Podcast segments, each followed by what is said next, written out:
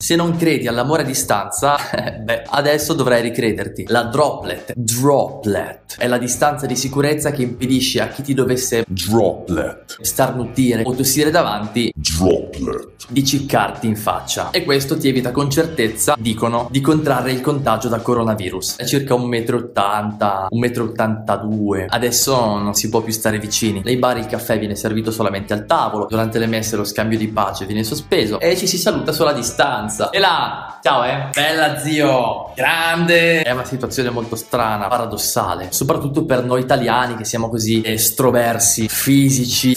Mm.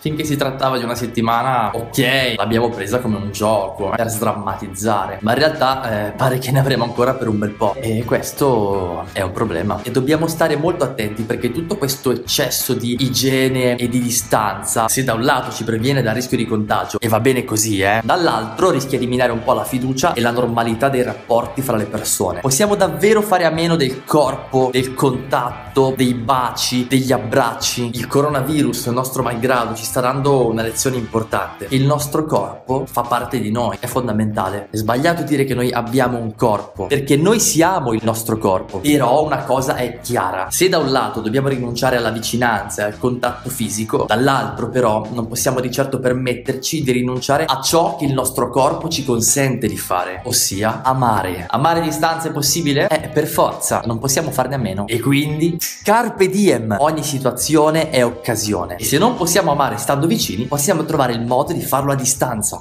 E come? Primo, telefona. Il cellulare ce l'abbiamo con noi sempre. Quindi in qualsiasi momento possiamo prenderlo e chiamare. C'è una cosa che mi incuriosisce e mi fa molto pensare. Oggi puoi comunicare con chiunque in qualsiasi momento, nei mezzi più disparati. Però a volte fai una fatica tremenda a mandare quel messaggio, fare quella telefonata a quella persona che vuoi rivedere o che sai che ha bisogno di una chiamata. Per le questioni di lavoro rispondi subito. La mail, il messaggio, la telefonata, la videoconference, subito. Tac. Ma per le questioni del cuore invece fai una fatica. Gli amici lontani, quella persona che sai che ha bisogno di te, i parenti che non senti, eh, sai che devi chiamare. Però aspetti il momento giusto, le condizioni giuste, rimandi e rimandi e rimandi. Adios! Ecco, forse ci siamo abituati troppo allo smartphone e tutte queste connessioni virtuali alla lunga ci hanno un po' sottratto da quelle reali che sono più esigenti. In ogni caso, adesso che siamo costretti a starcene a distanza, non abbiamo più scuse. Ora c'è tutto il tempo per prendere in mano il telefono e fare quella chiamata che stiamo rimandando da mesi. Punto. Non ci possiamo vedere, non ci possiamo toccare, ma la voce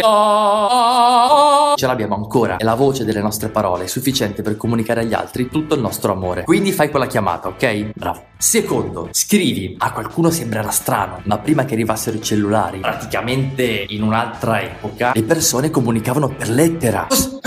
Sì, recuperavano la carta, la penna, scrivevano la lettera, andavano a comprare il francobollo, lo attaccavano sopra, uscivano di casa e la spedivano. Poi dovevano aspettare un sacco di tempo che la lettera arrivasse, che venisse letta e l'altra persona rispondesse, la inviasse. È un altro mondo. Oggi tutto questo ci sembra assurdo perché scriviamo una mail e ci vuole pochissimo a comunicare, ma doveva esserci una poesia meravigliosa in tutta questa attesa spasmodica della risposta dell'altra persona. E poi il rapporto fisico con la carta e l'inchiostro, la fatica di scrivere, la trepidazione quando arrivava la lettera di risposta e dovevi scartarla e aprirla e leggerla. E forse la cosa più bella poter andare dopo tanto tempo a riprendere le lettere che hai ricevuto e annusarle, stringerle fra le mani, ricordare la persona che te l'ha scritta. Wow. Mo ti dico una cosa folle. L'amore un po' folle deve essere, no? Scrivi una lettera, prendi la carta bella, una penna che scriva bene e che non sbavi possibilmente e scrivi. Pensa ad una persona cara, metti nero su bianco l'affetto che provi per lei, mm, raccontale qualcosa, comunica qualcosa di veramente importante. Ecco, non è che serve avere per forza una Beatrice a cui scrivere o una musa che ti ispiri, e puoi scrivere pure al tuo amico, a tuo fratello, a tua madre, alla maestra delle elementari. L'importante è che scrivi, poi spedisci la lettera o gliela consegni in mano, mantenendo le distanze, oppure gliela fai trovare sotto la tazza della colazione, sotto il cuscino.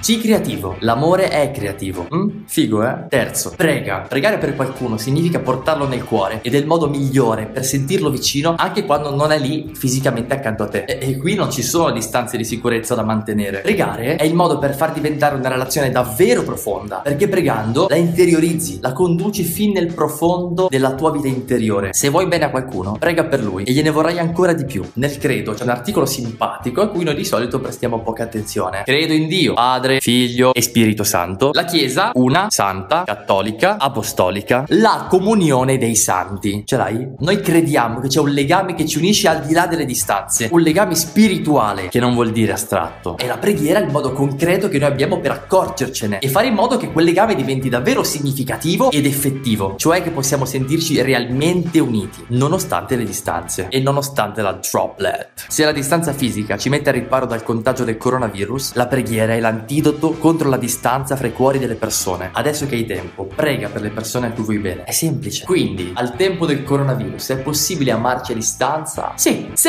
Uh, uh. Non saranno di certo le scuole chiuse o le mascherine o un metro 82 di distanza ad impedirci di volerci bene e di sentirlo e di dimostrarcelo. Non possiamo fare a meno dei nostri affetti. Dobbiamo essere irreprensibili nel seguire le misure di prevenzione contro il contagio e dobbiamo esserlo ancora di più nel modo di amarci. Soprattutto adesso, quando ci stiamo rendendo conto che la normalità dei rapporti e degli affetti ci manca. Il buon Sant'Agostino diceva ama e fa ciò che vuoi.